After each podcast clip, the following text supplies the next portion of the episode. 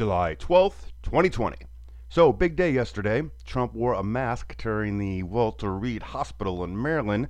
More than 15,000 tested COVID positive yesterday alone in Florida as Disney World reopened. Biden leads Trump by numbers eerily close to what Hillary had at this point in 2016, although it does look like seniors in the Sunbelt states are getting fed up and now are leaning towards Papa Joe. And that's not why yesterday was a big day. Little Johnny, my brother, tied the knot with his better half Amanda. That's right, my first COVID wedding. Brothers Michael and Tom all hit the road at 9:30. Got to Lafayette, Indiana in time for the 3 p.m. ceremony, thanks to Michael. It was a quickie, one of my favorites. A former roommate of John's got ordained online last week.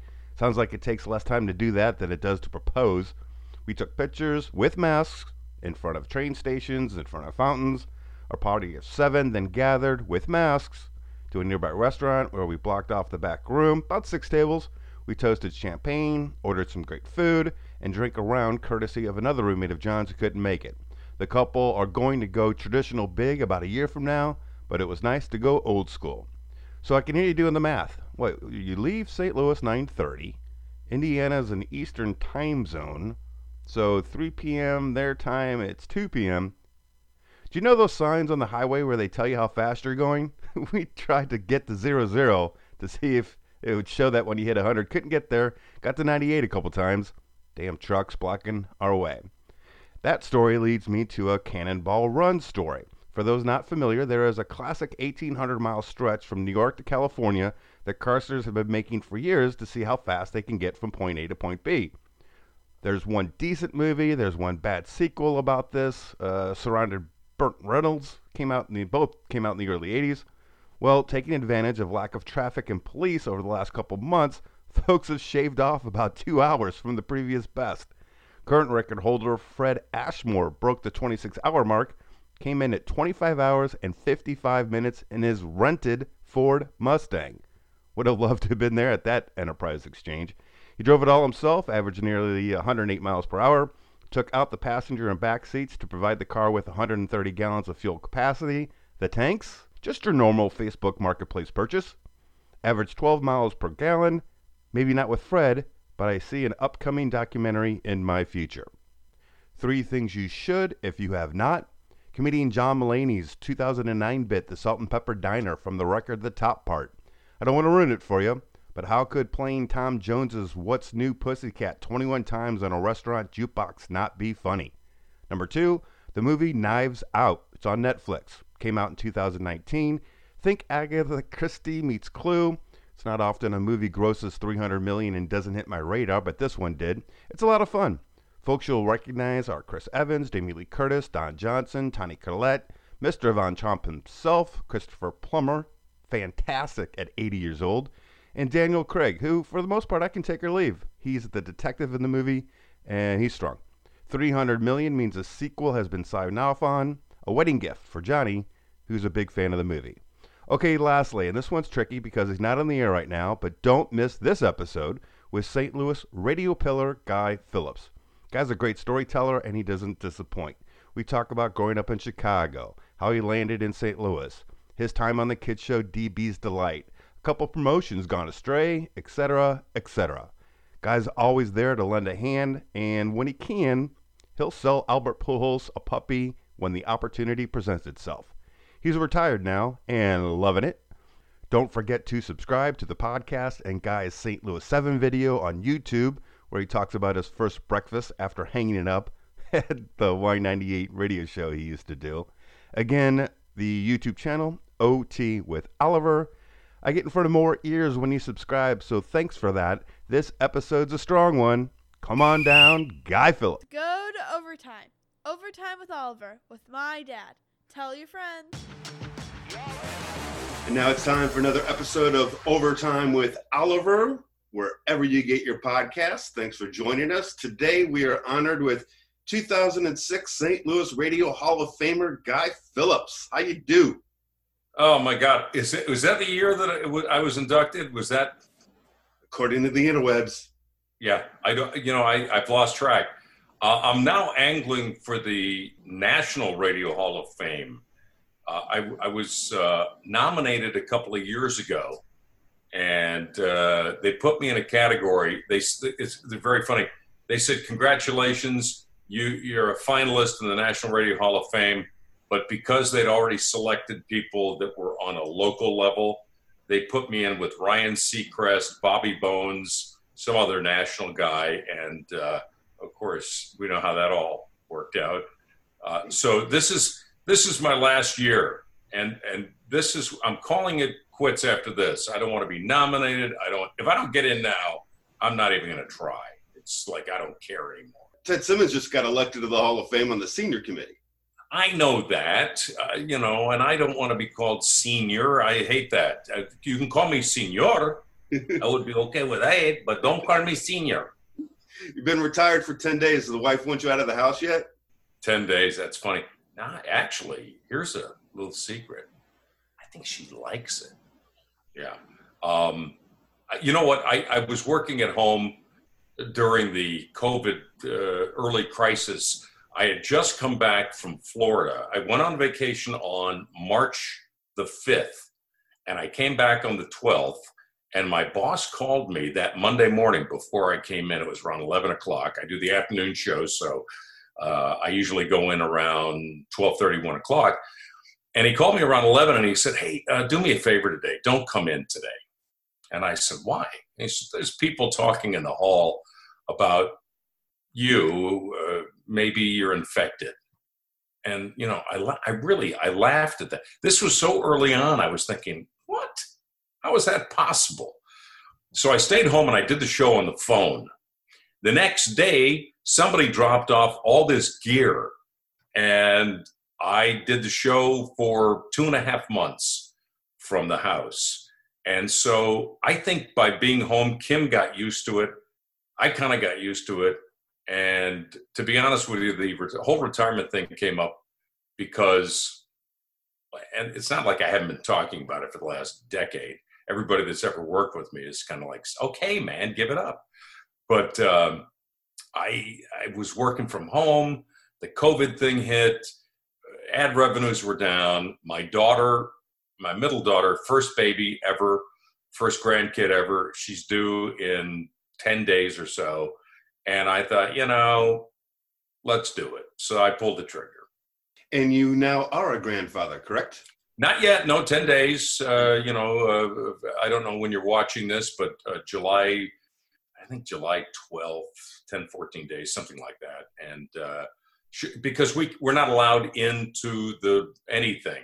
I wouldn't want to be in the delivery room with my own daughter, you know, and that that's creepy.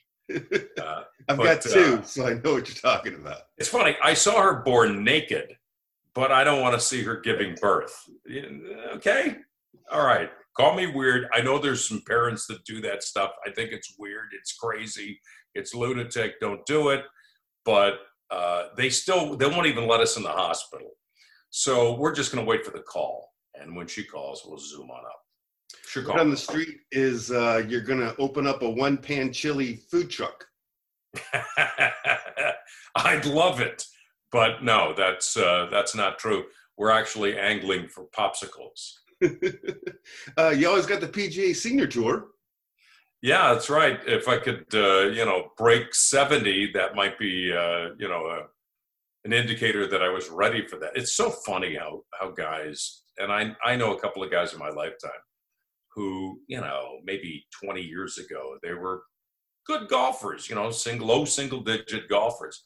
Yeah, I'm going to give this senior tour a shot. I said, if you can't beat Freddie Couples today, what makes you think you can beat him when you're you know when he's on the senior tour? Uh, what, what's the good and bad of being able to shoot your age? Uh, well, it's pretty cool because by the time you're able to shoot your age, you don't give a crap about anything. You know, you don't care about people or what they think about you or, you know, politics or life in general. know? I, I, think I'm going to have to live to be about 110 before I can shoot. yeah, that's right. So, um, yeah, so I haven't come close to shooting my age, but I know guys that have done it. It's kind of a fun thing, and uh, I'd like to be able to do it sometime. Have you ever played around a round of golf at Cardinal Creek Golf Course? Of course I have. I had the greatest experience ever at Cardinal Creek early on in my career in St. Louis. It had to have been around 1981, 82. And I was playing in a charity tournament out there, and I, for the life of me, can't remember the name of the charity tournament. I think it had something to do with military. It was at a military base, right? Cardinal Creek, Scott Air Force Base. And uh, I got there late. That's my nature. And I'm uh, running into the shop trying to, you know, pull my shoes on, carrying my golf bag. And, you know, I get in there and I said, What hole am I on? Well, you're on 14, and that's about as far from here as why don't you just play with the guys? They're teeing off on number one right now. There's only three of them. So you play with them. So I went down there and I could not believe it. Now, remember, I'd only been in St. Louis for, I got here in 79, so a couple of years, two, three years. And I get down there and it's uh, Joe Cunningham, Stan Musial, and um, I can't remember the other guy, but Red Schoendienst. Red, it was red. It was red. Yeah, I don't know why I couldn't remember that. I, you know, uh, because uh, red is uh, let's see, Joe and Red are both left-handed, and I got to tell you something. And again, I was really lax on the history of St. Louis Cardinal baseball at that time. I mean, I followed it, but it wasn't. I did. It wasn't ingrained in me. But that day, that would that's my only regret that there weren't cell phones or video or something that I would have had a memory of that. But I spent the better part of four or four and a half hours out on a golf course with those three guys, and it couldn't have been cooler. And that's it's a great memory. So yes, I played Cardinal Creek. I'm jealous. I'm jealous. So yeah. you grew up in Highland Park, Illinois. Northwestern fan? Uh, yeah, yeah, kind of. It's interesting. I worked at Northwestern University's radio station, WNUR, one summer. When I came home from college, a buddy of mine and I went over there to see if we could work there. That was 1971. And uh, they said, sure. And so uh, they gave us jobs to uh, work on the air there for the summer. It was pretty cool. Uh, I, I was never smart enough to get into Northwestern. They probably wouldn't have wanted to have me anyway. But uh, yeah, I used to go to see the Wildcats play football, and uh, I was just up there recently. My niece is an All American lacrosse player with Syracuse, and they played Northwestern, and they've got a great facility. And we went up last year to watch watch them play when there was college sports. Do you remember? Uh, I ten weekends till maybe football. I'm I'm a big Missouri fan. Maybe. And yeah, I don't I don't think so. Uh, I'm hearing. I've got a very good friend who works on the staff at USC, and I'm hearing not good things. So uh, I had an aunt who was smarter than the both of us. She went to Northwestern. Those are the goofiest beaches in the country. Well, they're they're getting smaller. That's one thing, um, and they're kind of. You mean the way they divide them? Uh, just it, it's forty degrees at night. Oh, right, right, yes. and they they are there. They were social distanced before we needed social distance. Yeah, yeah. Northwestern is not the kind of place you want to be going to school in January. You know, it's it's bitter. It's right there. It's the coldest spot on the planet. What'd your mom and dad do? Uh, my mom was a, she worked at a bank uh, as the uh, executive secretary to the president of the bank, whom she didn't like, but worked there anyway until they mandatorily retired her at 65. And at 66, she took a job uh, filing with Allstate because she couldn't stand being retired. Isn't this a funny thing? We're talking retirement. And she went back to work at an actuarial firm after that and worked till 77. She was on their bowling team um, she was quite a woman, lived to be 96.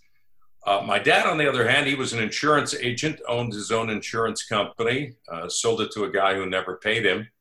Retired, he retired in Arizona and lived to be 77, just long enough to get an inheritance from his old man, and then cursed him, and that was the end of that black sheep of the family. Any brothers or sisters? Got a brother, uh, Pete, who lives in Mobile, Alabama. He was a pretty darn good baseball player. He was a third baseman, played for the University of South Alabama for a guy that many people remember because he was a Cardinal, I think, for a short time, Eddie Stanky. And Eddie Stanky was the coach when my brother played there. He was all conference and all that. Uh, he got drafted uh, way back when by the Orioles, but never played in the bigs. No media guys in your background. Not that I know of. I have a um, my cousin's son uh, was in a couple of movies out in Hollywood. He played the bully in a movie called Hoot. So now he's out there in Hollywood. He's writing, and we've we've told each other we were going to write different movies. I've given him so many plots I can't even tell you. Because um, I I I, ha- I, come up with the ideas, but I can't stand the uh, the thought of having to sit down and be still. Did you have a favorite announcer growing up? DJ. Uh, yeah, that's a great question. Uh, I did. There were a few. I was always a radio guy, so I really enjoyed the likes of uh, Larry Lujack, Fred Winston. These are Chicago guys. Uh, Steve York, Bob Dearborn. Um, yeah, there there were there were a number of them that I really liked. Because in Chicago, if you had a if you had a big stick, you could pick up some signals from across the country. Yeah, you could. You know, as Chicago beams uh, all over the place, uh, those Clear Channel radio stations, and I don't mean the company Clear Channel, but that's what they call those uh, stations that are are protected. Uh, they they pretty much, uh, you know, you can get cloud skips, and you'll hear people saying, "I heard you in Europe." I don't know how that all works, but I used to work at a radio station in Mexico, and we were 150,000 watt AM station, and the most in the U.S. is 50. So I, we got QSL or what do they call them? DSL, QSL cards from all over the uh, country. So walk me through this, guy. I'm a parent of three, right? Mm-hmm. And you hear all these horror stories of your daughter so beautiful. We want her to be a model. Here's my card. You signed up and like voluntarily to become a professional broadcaster. You filled out some paperwork, and some guy shows up at your house. And uh, if I had been your parents, that person never would have got through my door. Walk me through how this all worked out. Who who, who told you that? Oh, I do some research, man. all right. Um, I think I was probably 12, 13 maybe. And I really liked radio, but I, I didn't think I'd have a career. I didn't even think about a career at 12 or 13. Now, kids today, you know, they at eight, they know they're going to be going into, you know, astrophysics. Uh, you know, for us, we were like, oh, where's the next softball game? What are we, you know, we're going to ride our bikes. Um, but I guess 12 or 13, I filled out something on the back of a comic book. This should tell you something about my life history. and uh, sent it in, and it was to the oh man, I think it was RCA. it was somehow connected to you know RCA. And uh, some guy, random guy, shows up at our doorstep just around dinner time. It was probably 15, 20 minutes before dinner. And the doorbell rings, and I answer it. And it's this guy standing there. He's got a big tape recorder, and I, uh, you know, yeah, says, I'm, I'm here to do a voice test for you. So I call my mom. She goes to the door and she's like, What is this? Now, this was the 1960s and people were more trusting. And so she let the guy in the house. She wasn't very happy about it.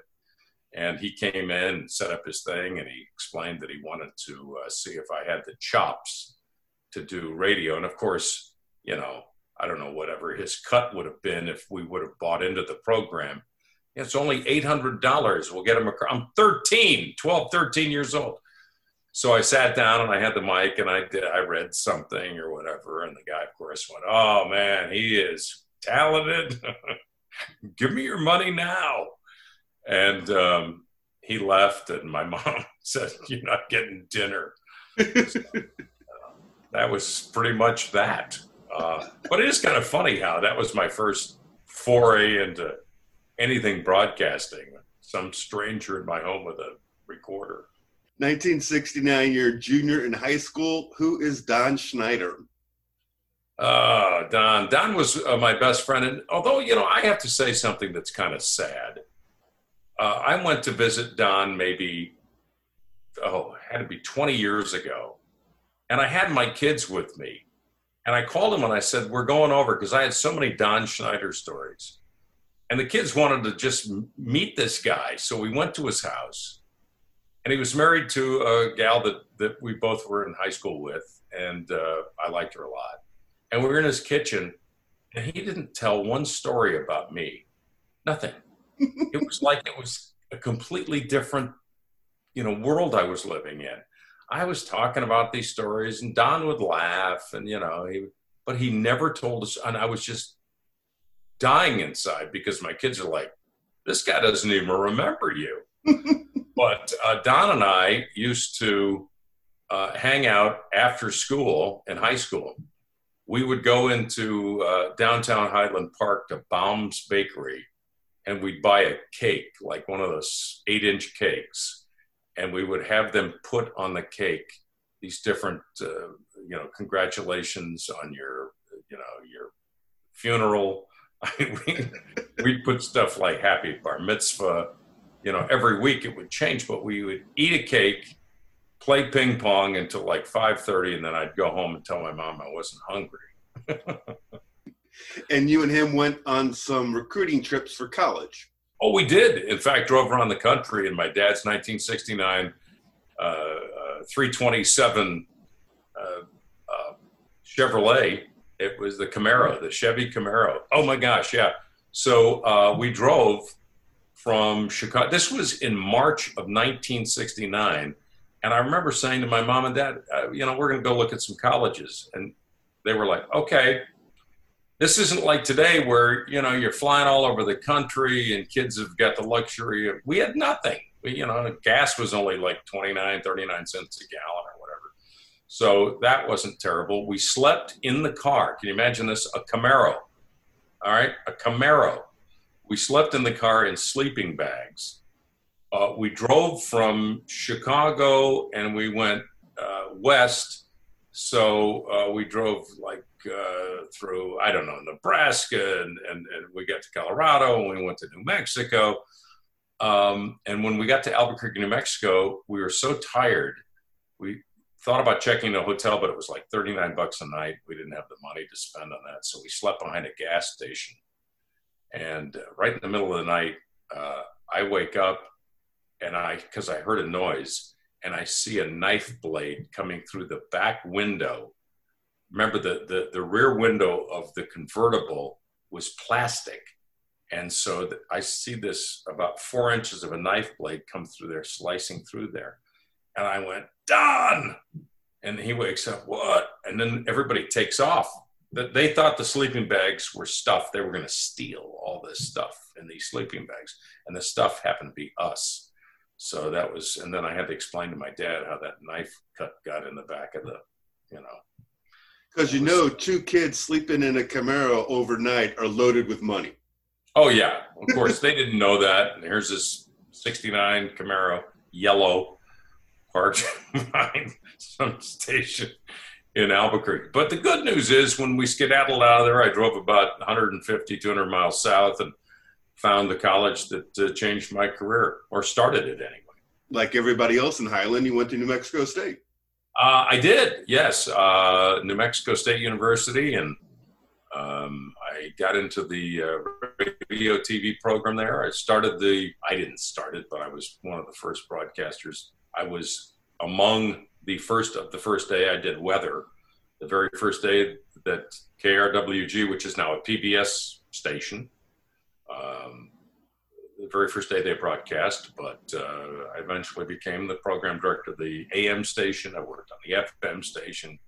And uh, about 1972, I brought down a tape to El Paso and got hired to do weekends at a radio station down there. So that was the, that was the start of it all. When you follow sports, do you still follow the Aggies? Uh, yeah, you know, I do. I uh, they're not a high-profile team, so you don't read about them anywhere except uh, down in New Mexico.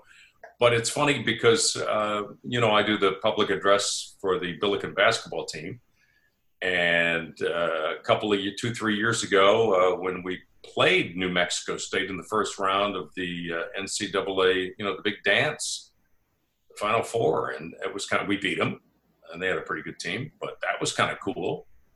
Um, but I, I, I, go back occasionally. I've established a, a, scholarship down there in my name, and I've been fortunate enough in my lifetime to earn enough that I could uh, do that, and then help some other kids that are in what we used to call journalism, but now it's more social media based. So uh, it covers, you know, it helps uh, with the expenses that they have, and you got to apply for it, and the standards are very low.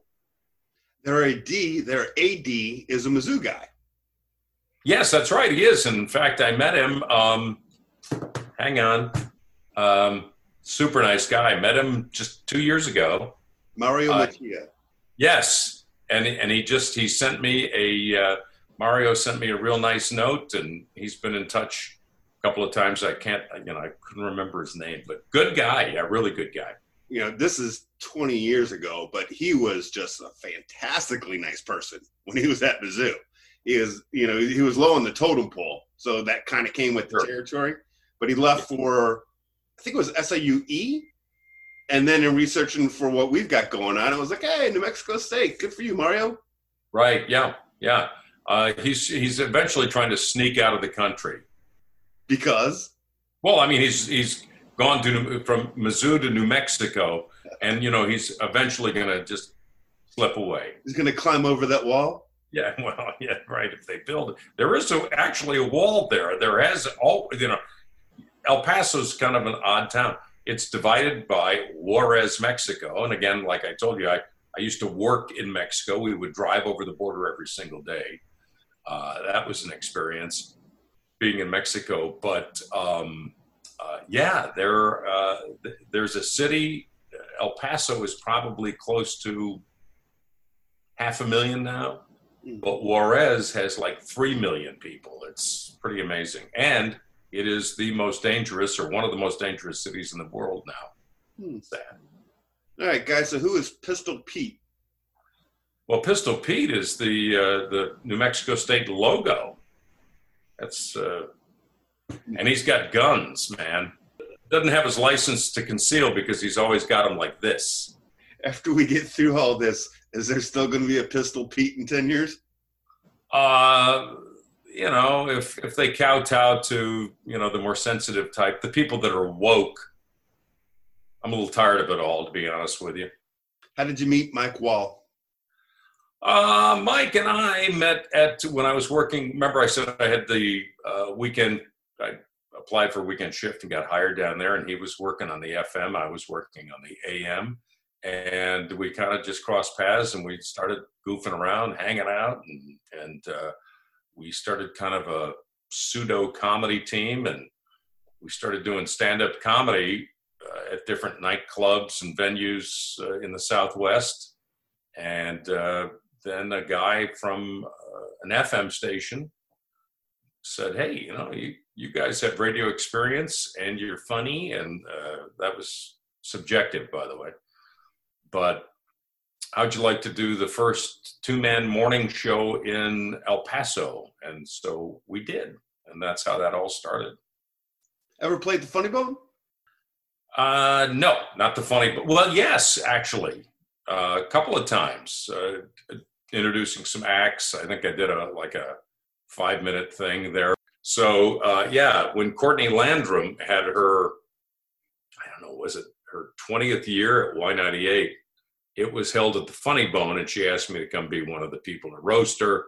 And so uh, I did about 10 minutes there. It was fun. Did you know Craig Hawksley? Oh yeah, very well. I read, and I was doing something else. You know the Jeff oh man, I'm gonna blow this. There's that comedy team, Rick White and Jeff something, and they toured the country for years. Do you remember what I'm talking about? Was some kind of redneck thing. Uh, oh, you're talking about uh, um, yes. Anyway, yes. found out Hawksley was supposed to be a part of that, but him and Jeff didn't get along. Really? and that's how Rick White became. And I'm not, you know, again, I'm going through some old research, but Hawksley was really supposed to be part of that whole thing. And then right as it was starting off, him and the Jeff guy didn't get along, and so he got booted for Rick White. I can't imagine Craig Hawksley being a redneck. I, you know, he's so far from that. You know, and uh, St. Louis has really had a a, a great Foxworthy, Jeff Foxworthy. Yeah, Foxworthy. Yeah. Um, so Foxworthy and Bill Engvall. Um, Bill Engvall cut his teeth here in St. Louis. Amazingly enough, we became very good friends. Used to play golf all the time. If you ever uh, talk to him, you just say, "Hey, uh, you know, who helped launch your career in St. Louis?" Is Guy the name on your birth certificate? It better be. Where'd that come from? I, my mom was born in Montreal to American parents. Uh, why they would go up there when my grandmother was pregnant, I have no idea. My grandfather was a button salesman, so maybe he had a big button deal going on up in Toronto. But she was born in Toronto. I think she always liked the Canadian pronunciation, Guy. Right. I don't know. All right, so January 1979, you're moving to Fresno. You take over the morning show at KSLQ. Were you trying to get back to the Midwest, or why the move to KSLQ? Uh, well, we came and we interviewed in January. We actually uh, took the job and started in March. Um, no, I don't. We weren't trying to get back to the Midwest. We actually had accepted a job offer in San Diego at uh, KCBQ, uh, but their morning show that left KCBQ and went to Boston. Uh, they didn't like Boston or they weren't well received or whatever the deal is. So they decided they were going to go back. And in the interim, we got called and said, sorry, uh, our original morning show is coming back to KCBQ and uh, we can't hire you. So uh, I would have probably still been living in San Diego, poor as, uh, you know, couldn't rub two nickels together and playing golf. But uh, the guy that that brought those guys back to San Diego took the job in St. Louis. And so he called and said, Be interested in coming to St. Louis? We sent some tapes. We had some conversation. They flew us in in January of 79, and uh, they hired us that night. At a restaurant? At a restaurant. Which was? Uh, I believe it was the Media Club, downtown St. Louis. Nice. 26 at the time? Yep. Married? Question mark? No, not not at the time. Not at the time. And of course, you knew that you'd be spending the next 38 and a half years in St. Louis on 98.1. Oh man, I'll tell you, you know, it's funny. Uh, never, never could have predicted that. Never. I, I, you know, I, I didn't even have an idea, but I suppose in my mind, uh, I was thinking, you know, four or five years here and then somewhere else. And it's not that we didn't have job offers. There were a couple of nice little job offers, but you know, St. Louis was kind of a cool town, and and we sort of liked it, and uh, our popularity was good when we started. Uh, but uh, it became very competitive in the in the pop music world. But we held on, and uh, my partner and I split up in 1990, and then I went on my own and uh, managed to uh, build and grow an audience and stayed with it until the wrong people were in place. But I knew that it was going to end sometime. You know, it's like, who's going to be the guy, the last guy, uh, you know, to close the door behind me? You know, somebody's got to do it. Do you have a good Karen Carroll story? A good one? Uh, yeah. I mean, um, it's funny you should ask. Look, you know, I know there are people that in the business uh, that if they're watching this,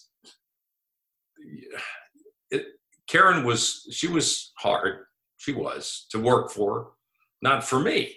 Now we had a different relationship because uh, it was symbiotic. Uh, Karen needed me, uh, and I needed Karen, and so I was above all the stuff, the din. Uh, but uh, one of the stories I remember about Karen is that uh, our engineer, Jeff Andrews, great guy, very qualified engineer, she would uh, page him in the office. And every time Karen paged somebody, we knew that it was to go over to her house to do something. and uh, she'd always say, Jeff would walk in, honey, would you go and clean out my pool? We've got a party this weekend. Now, here's a guy who's a full time employee. You know, he's an engineer. He went to school for this. He's uh, talented. And here he is cleaning out Karen Carroll's pool for a party. So, you know, that, I never got called for the pool duty. Uh, but I'll tell you something did. you did get called in for. So there was a really brief window, guy, where I was selling for KFan, mm-hmm. and we were hostage at the radio station on Market with Y98. And so I wasn't really part of that culture, but we'd be in meetings every Monday morning, you know?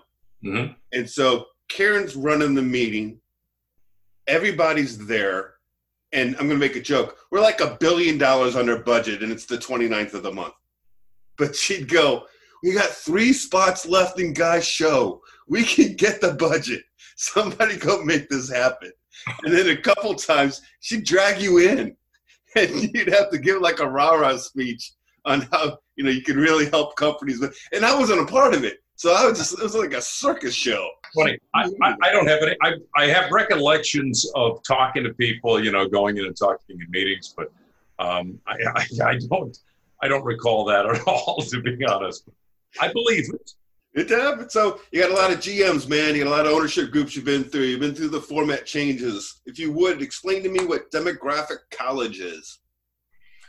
Uh, wow. Well, it's uh, and it's a good term, and I think it still applies today. But demographic college is an opportunity for you to always know that you've got an ever shifting audience and that you have to maintain a connection to your audience. So, how do you do that? You've got to go to college. And by that, I mean you have to do your studies to be able to extract the information that you impart to your audience that is meaningful to them in uh, on different levels. It could be something that's comedic. Uh, I, I thought we were pretty good at that. It's something perhaps political it could be something of social commentary. It could be something that was um, a heartstring tug. But uh, you had to keep reinventing how you do things and what you do. And so you had to keep going to school to do that because as the years pass, it's not always easy to latch on to what the next generation, the next demographic shift is going to want to hear from you. And if you don't give that to them, they're going to get it somewhere else. So that's your demographic college. When I say politically correct, what do you think? Um, I don't like it. I don't like political correctness. I think I prefer the term common sense. We're all different. People have different views on everything. There are some instances where, now I'm getting a slippery slope, where it's necessary to be politically correct. Uh, I, give you a, an example. Um, I, I think we use the word retarded liberally throughout our lives until we realized how hurtful that is to people that have, and I don't even want to use the word to describe that because that's kind of more of an umbrella word for a lot of different symptoms. So, um, so I think it's if I was going to you even using that word in the sense that uh, you know something was behind, you know, I wouldn't use that. I'd be more politically correct about about using that term. But I think that what we've done is we've taken it to the nth degree, and I think it's it's a movement that you can associate with nihilism. It, it, this nihilistic behavior where you know nothing matters, nothing matters anymore uh, is is really disturbing to me, and and I would love nothing more than to have a groundswell of support uh, against people who believe that everything has to be corrected because it doesn't. And we got to put our collective feet down to stop it. Radio is a weird business. You were in it a long time. My friends used to always just think my stories were hilarious behind the scenes of what was going on. People watch the TV show WKRP. Do you have a turkeys on Thanksgiving promotion uh-huh. story? Oh my!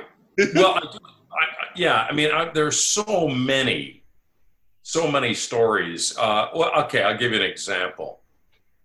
I have two, really two of them. One was our station. One was a friend of mine who worked at another station. But um, uh, we had a, a deal where we would give you twenty-five thousand dollars if we didn't play three songs in a row. That was our our spring promotion one year, right? This is and, remember, the, remember the WKRP where they clip all those songs together, like a second and a half of each song. Do you remember that episode? Hey, go ahead. I, I don't, but but I mean, I've I've seen so many of those episodes. I was distracted by Loni Anderson. I don't know what you were looking at. All right, so I interrupted you. Twenty-five thousand dollars for three songs. Yeah, three songs in a row, twenty-five grand. And if we fail to play the three songs in a row, you win the twenty-five thousand. Well, as you know, we budgeted fifty thousand dollars for this thirteen-week promotion so people would keep listening and if we didn't play you know i mean that that was it. So we we did one in the afternoon show and one in the morning show. But we we didn't tell people there's only you know 50 grand dedicated to this. People would think oh man this is going to happen time and time again. So we blew that like uh, we did the first one in the afternoon show like two and a half weeks into the promotion.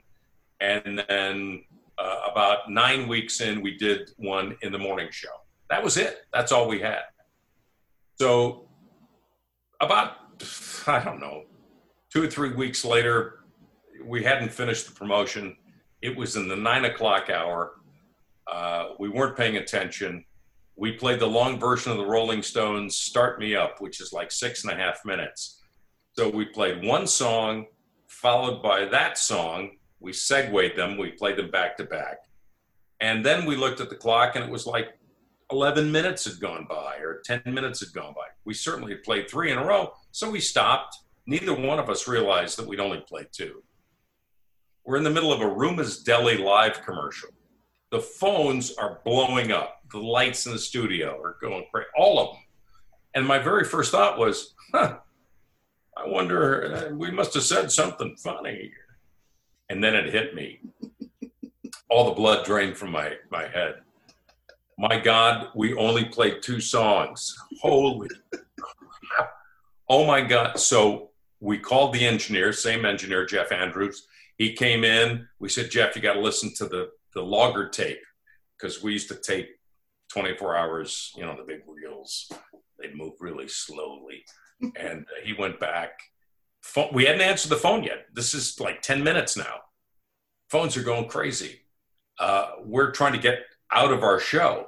This is at the very end of our show at nine o'clock, almost 10 o'clock in the morning. And uh, he comes back in and he says, You only played two songs. You only played two songs. I had to walk down the hall, the hall of shame, into Ron Grubbs. He was our general manager at the time. And he's sitting at his desk about 20 feet from me. And he's got on these big aviator, thick aviator glasses. And I said, Ron. And he looks up like this. I said, I think I just gave away $25,000. And he cocked his head like this. And I said, We only played two songs in a row. He was holding a cross pen and he threw that pen and it, it went right by my ear and hit the cork board behind me. And I could see that I took $25,000 out of Now, I was only making like $45,000 a year at that time. And I'm thinking, I got to pay for it, you know?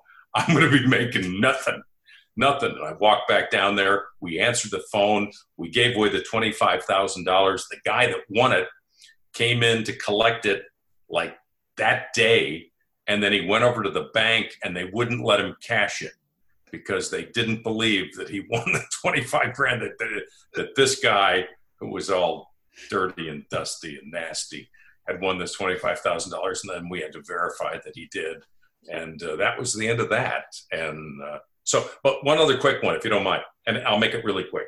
Um, so I had a friend that worked at WIL and they did a promotion where they're giving away a camper. It was the uh, the camper shell and you know it was this fancy camper deal. And uh, so they qualified 93 people on the air, and they all showed up and picked a key out of a bowl, and they were all waiting in line to open it up. And they're live on the air, you know, hey, here we go with the first person. And she steps up and she puts the key in, and it opens the door to the thing.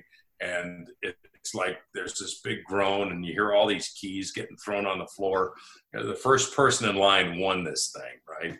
And everybody leaves and then somebody thought, wow, that is really weird that the first person. So they took their key and they locked the door and they closed it and it wouldn't open it. The promotions person forgot to lock the door. They had to give the, you know, they didn't tell anybody. They told me. that's what. That's when putting a key in a bowl meant something different. yeah, exactly. Thank you. Good night, everybody. Good night, Smokey. All right, so uh, 1983. Uh, Guy, there's always this, you know, how do you replace Norm Stewart? How do you replace Steve on Blues Clues? And you got to replace Bobby Day. Oh, yeah. Um, yeah, the old DB's Delight. Uh, well, Bobby Day actually asked me to do it. No. Oh. He said he was moving to Kansas City. Uh, he had done this show on Channel 4 since its inception and Bobby Day, always he had a perpetual young look, with the exception of the mustache. If you saw him hanging around, uh, and God bless his soul, he's he, he's since passed. Um, but he had this mustache and he wore suspenders. And if you saw him hanging around a, a elementary school, you probably would have arrested him. But um, uh, Bobby moved to Kansas City to work at KCBQ, and he came to me and he said, "Hey, do you want to do the show?" And so I went down and I did a little audition for him, and they said, "Hey, you got it, you do it." and I worked for scale. It was all right. You know, it was kind of fun. Um, people that don't remember, it was kind of like a precursor of You're Smarter Than the Fifth Grader, except it was fifth graders versus fifth graders. That, that's right. And I, you know, if memory serves, and, and you may be more correct than me, I thought it was sixth graders. I think you're right. Because what's great about this, now that you're retired and you have time, you can go on YouTube, courtesy of the Missouri History Museum, see some other episodes. By the way, where did those glasses go? Those, those went into the, uh, oh my God, I could uh, actually take these off and burn an entire ant village um, pile. you have folks that come up to you now and say, I was on DB's Delight. Yep. Yeah. I hear about that. I think maybe once every five or six months. The odd thing is when I hired my intern at, at Y98, he wasn't really an intern. He was working as my audio guy, but his wife was on it, which was, you know, kind of funny. But I didn't know that for about six months. I don't know why tell me, but it was interesting. You want to hear the funniest thing that ever happened on that show? I would love to hear the story about the eye. Uh, yes, it is the story of the eye. And uh, so uh, again, remember they're sixth, fifth, sixth graders. Close match. And uh, the question was, what is the thin, transparent coating that covers and protects the eye? And some kid rings in immediately. Ding, it stops at nine points. Matthew, for nine points and the lead, the thin, transparent coating that covers and protects the eye. And he said, the pupil. Oh, I'm sorry, Matthew, that's wrong. Seth, if you can tell me what is the thin transparent coating that covers and protects the eye? And the guy says, uh, it's the, um, the, uh, uh, uh, and I said, hurry before you hear the buzzer. The, uh, the cervix. wow. I don't know where you're learning your stuff. If the cervix were over your eye, well, that would be a completely different story. I didn't say that, but off the set, the, the, the, producer on the set and the guys in the control room, I could hear them laughing in her earpiece. I mean, they were falling out. and I had to maintain, you know, that straight face when the tally light on the camera came on. And I, oh no, that's wrong. It's the cornea, the cornea. You know, you dummy. Um, and then later on, the teachers were apologizing to me for the gaffe, and I'm like, eh, you know, he heard it somewhere, you know. So give him a year, you'll, he'll be taking, uh, you know, physiology. What is it? the human body. this is why I didn't go to Northwestern. I don't even know what this is called. All of this. Uh, that was good, man. Uh, when you go to Paul Manno's, what do you order? Man, they got a great veal chop. Veal chop. But I had a. I was there the other night. They're open, by the way. Uh, and all the waiters have masks on. It's like little banditos running around. Uh, I had the oh my gosh, it was so good. It was a rigatoni noodle with uh, lobster and uh, corn and um, uh, and sausage in kind of a cream sauce. Oh, oh, that was good. And then one of their uh, uh, ensalada mistas, the salads, and you know, I love Paul Manno's. When you have a rehearsal dinner there, what's on the menu? Oh, I don't know. I who remembered? I don't know. That's that's actually where I asked my current wife. Paul wasn't open in the first one. Uh, where I asked my current wife uh, to marry me, and then we had the rehearsal dinner there. So both things happened, and there are pictures on the wall to prove it. Well, you know, picture lasts forever. Uh, I don't know that. Does it? We're not talking the internet. This is just an eight by ten they'll throw us out of uh, uh, eventually, you know, when somebody more important shows up. But we have two spots. If you go into Paul Manno's, as you enter, there's a bunch of pictures. Stop, look up, and look slightly down. You'll see those pictures. Hurry before they're gone forever. uh, is it true you're an ordained minister?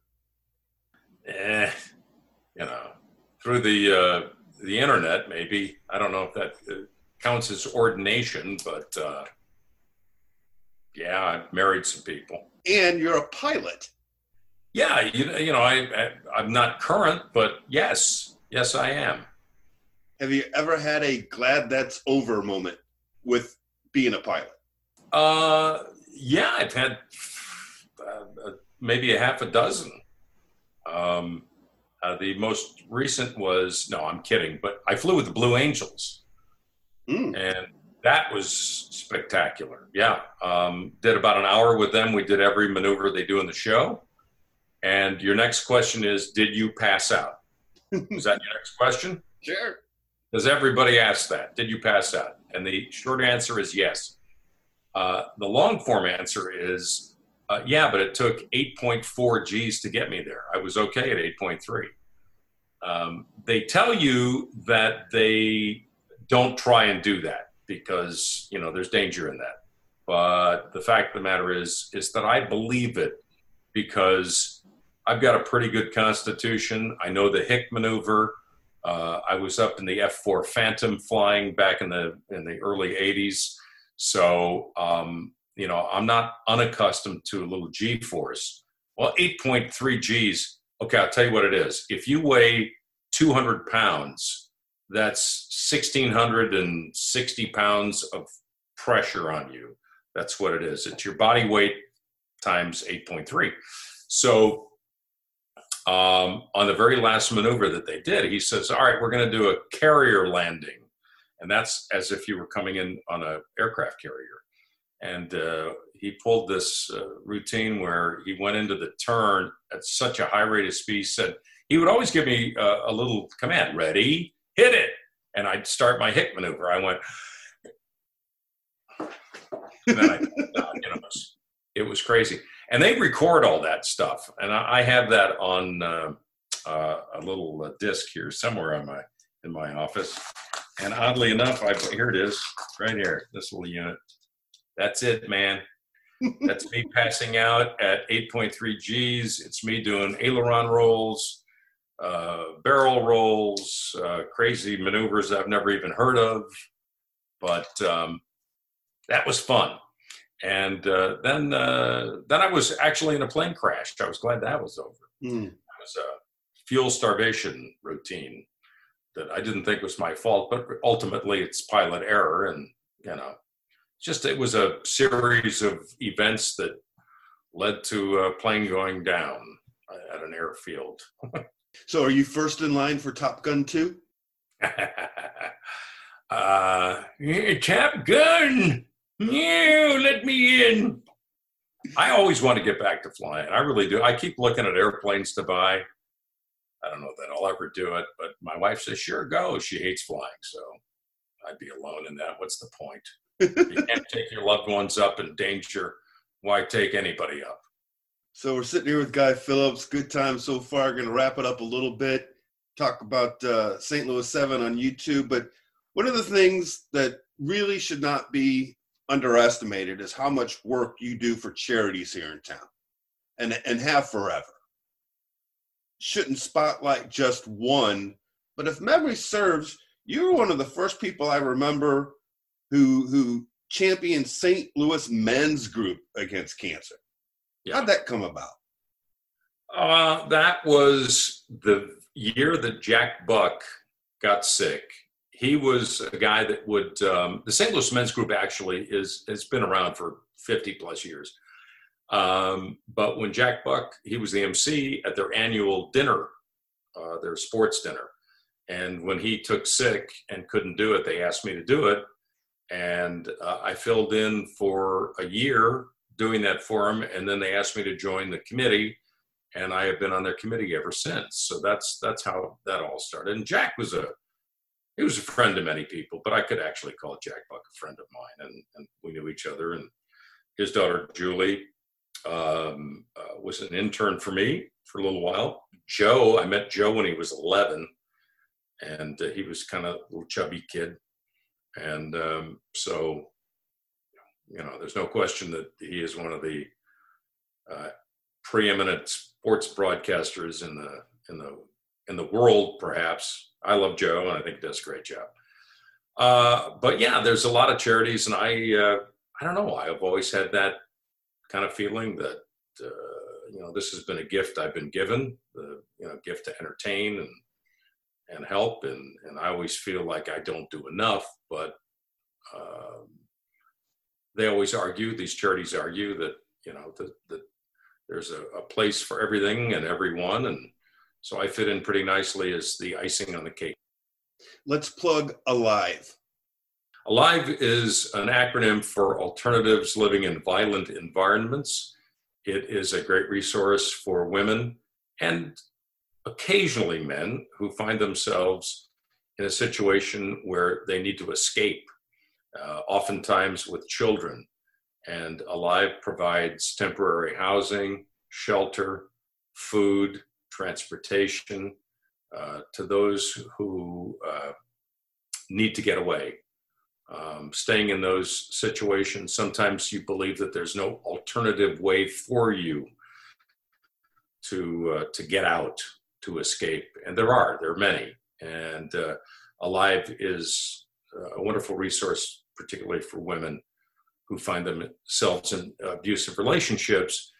And uh, I, my association with them goes back to a newspaper article in the Post Dispatch that was maybe two or three column inches about closing their doors. This is about the time when OJ was coming out with his videotape, you know, why I couldn't have done it or whatever the name of it was. And it incensed me. And I got on the air and I said, look, we have a local charity that's closing their doors and here's oj in the same newspaper with an ad saying here's the video send me 29.95 and you know. So i said you send me 29 pretend you're buying this video but don't buy oj's video buy mine let's keep their doors open. And i think we raised in about 10 days $30000 turned it over to those guys. They kept the doors open and the rest is history. It's not that they don't struggle and don't need uh, help but um, I think that was the beginning of a new chapter for them. And it was, and that was how I kind of jumped in and I'm on their board right now and, and uh, happy to serve.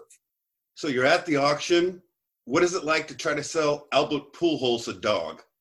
It's the greatest. it was the greatest. When Albert was playing here, we were at the Make a Wish auction at the Ritz Hotel. I was the auctioneer. And when it came to this dog, and I can't remember, uh, cute dog, uh, Albert started uh, bidding. And I think we started the bidding at like 1500 bucks, and, you know, and, and it went to 2000 and 3000 and 4000 and finally got to like 4800 bucks. And there was a guy all the way in the back of the room at the Ritz in the ballroom, and Albert Pujols was sitting kind of like uh, on the aisle about a third of the way back. And I said to the guy in the back, I finally stopped at just under 5,000. I said, listen to me. I don't know who you are. I know you've got the money. You can probably buy a whole kennel of dogs, but I'm not selling you this dog. I'm going to sell this dog to Albert Pujols because if I sell this dog to Albert Pujols, I've got a story to tell my grandchildren. and he stopped bidding. I sold it for five thousand dollars to Albert Pujols. End of story. Getting ready again to wrap it up. You've interviewed hundreds of people. Was there or are there people you were most interested and excited to be interviewing? Yeah. Oh, yeah.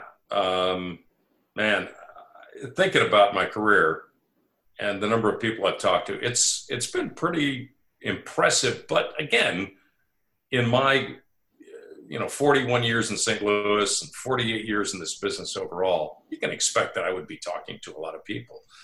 Uh, I would say that the one person that uh, I found the most engaging, uh, the most entertaining, uh, and certainly the nicest was Tom Hanks.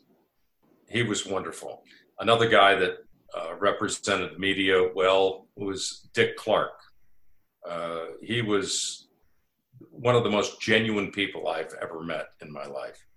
Uh, Rob Thomas from Matchbox 20, hmm. uh, he was probably the nicest musician that uh, that I ever had on the show.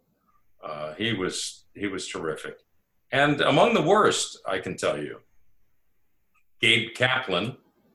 Um, also, uh, Hart to Hart. What was her name? Um, Mary Hart.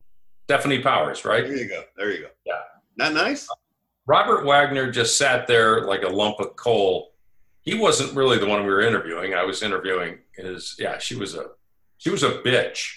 I mean, when you talk about nasty people, she was she was just nasty. And she had this affect, this fake, you know, English accent. I think she was born in Arkansas or something. You know, she was terrible. She was terrible. Um, and then um, who else was? Oh, uh, Barney Miller, Hal Linden. Loved that guy. He was like a father figure to me. I loved him. You know, he was entertaining. He could sing. He could dance. He could do it all. And I interviewed him about a show he was doing at the Muni. And the very first thing I asked him about was, you know, the Barney Miller show. And he said, "I'm not here to talk about that. That's that's the past." Oh.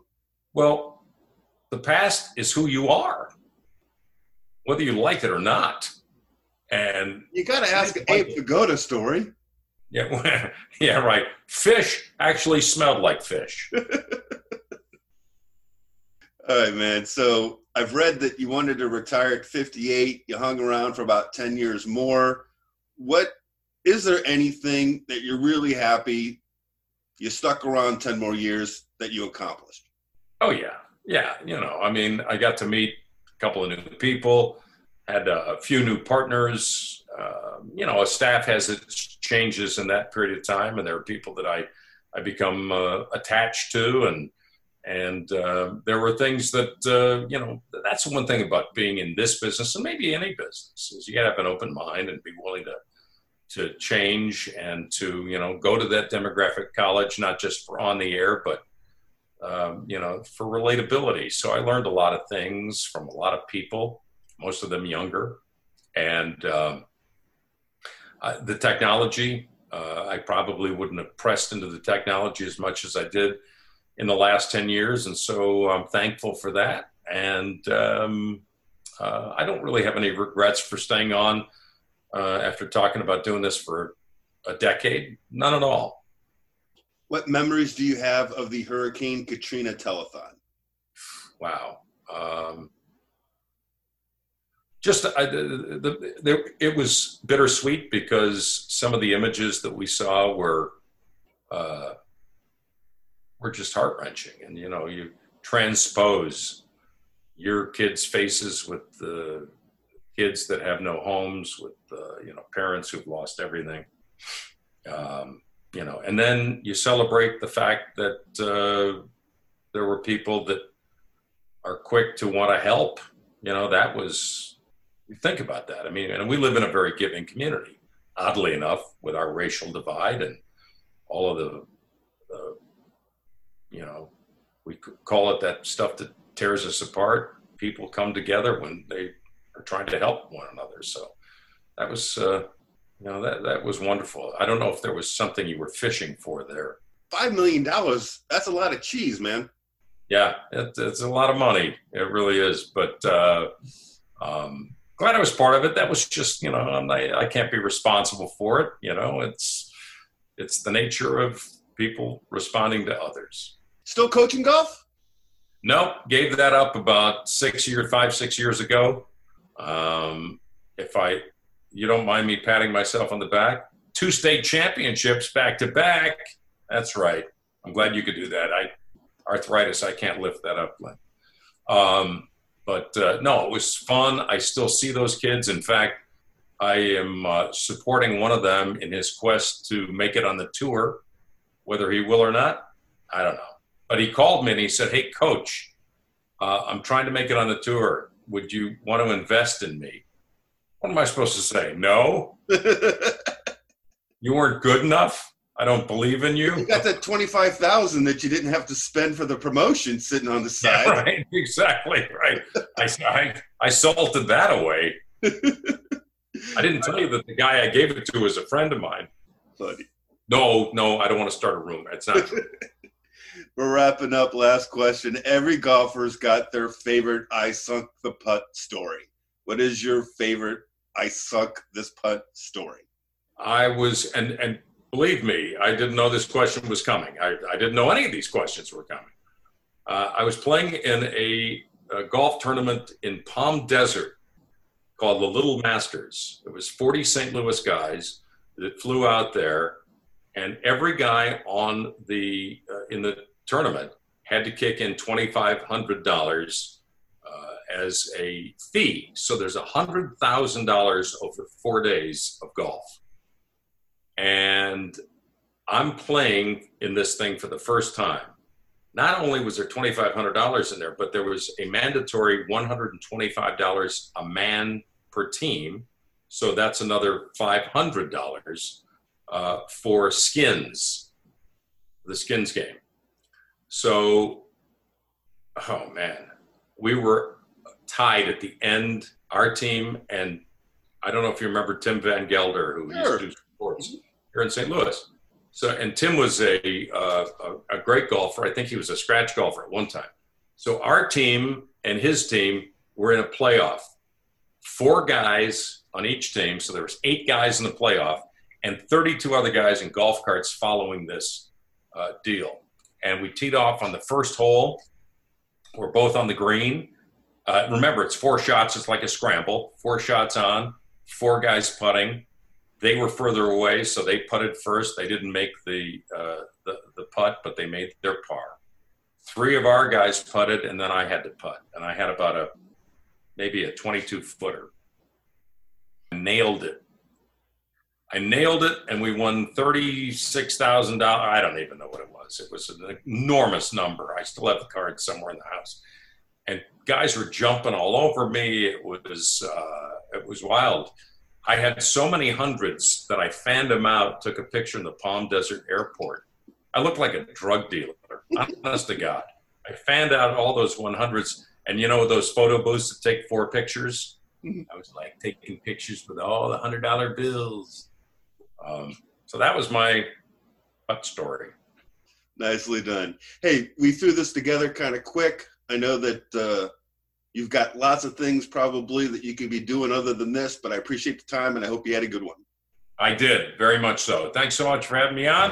Appreciate it. Thanks for watching, and we'll see you soon. Another one in the books. It was fun getting to know Guy. He was very nice and quick to say yes. If you enjoyed it, you'll probably like a previous episode with Rainey Carricker and an upcoming episode with JC Corcoran, next Sunday's guest, Ray Hartman, and we don't talk politics. As we do, thanks for your time, this time, till next time, so long.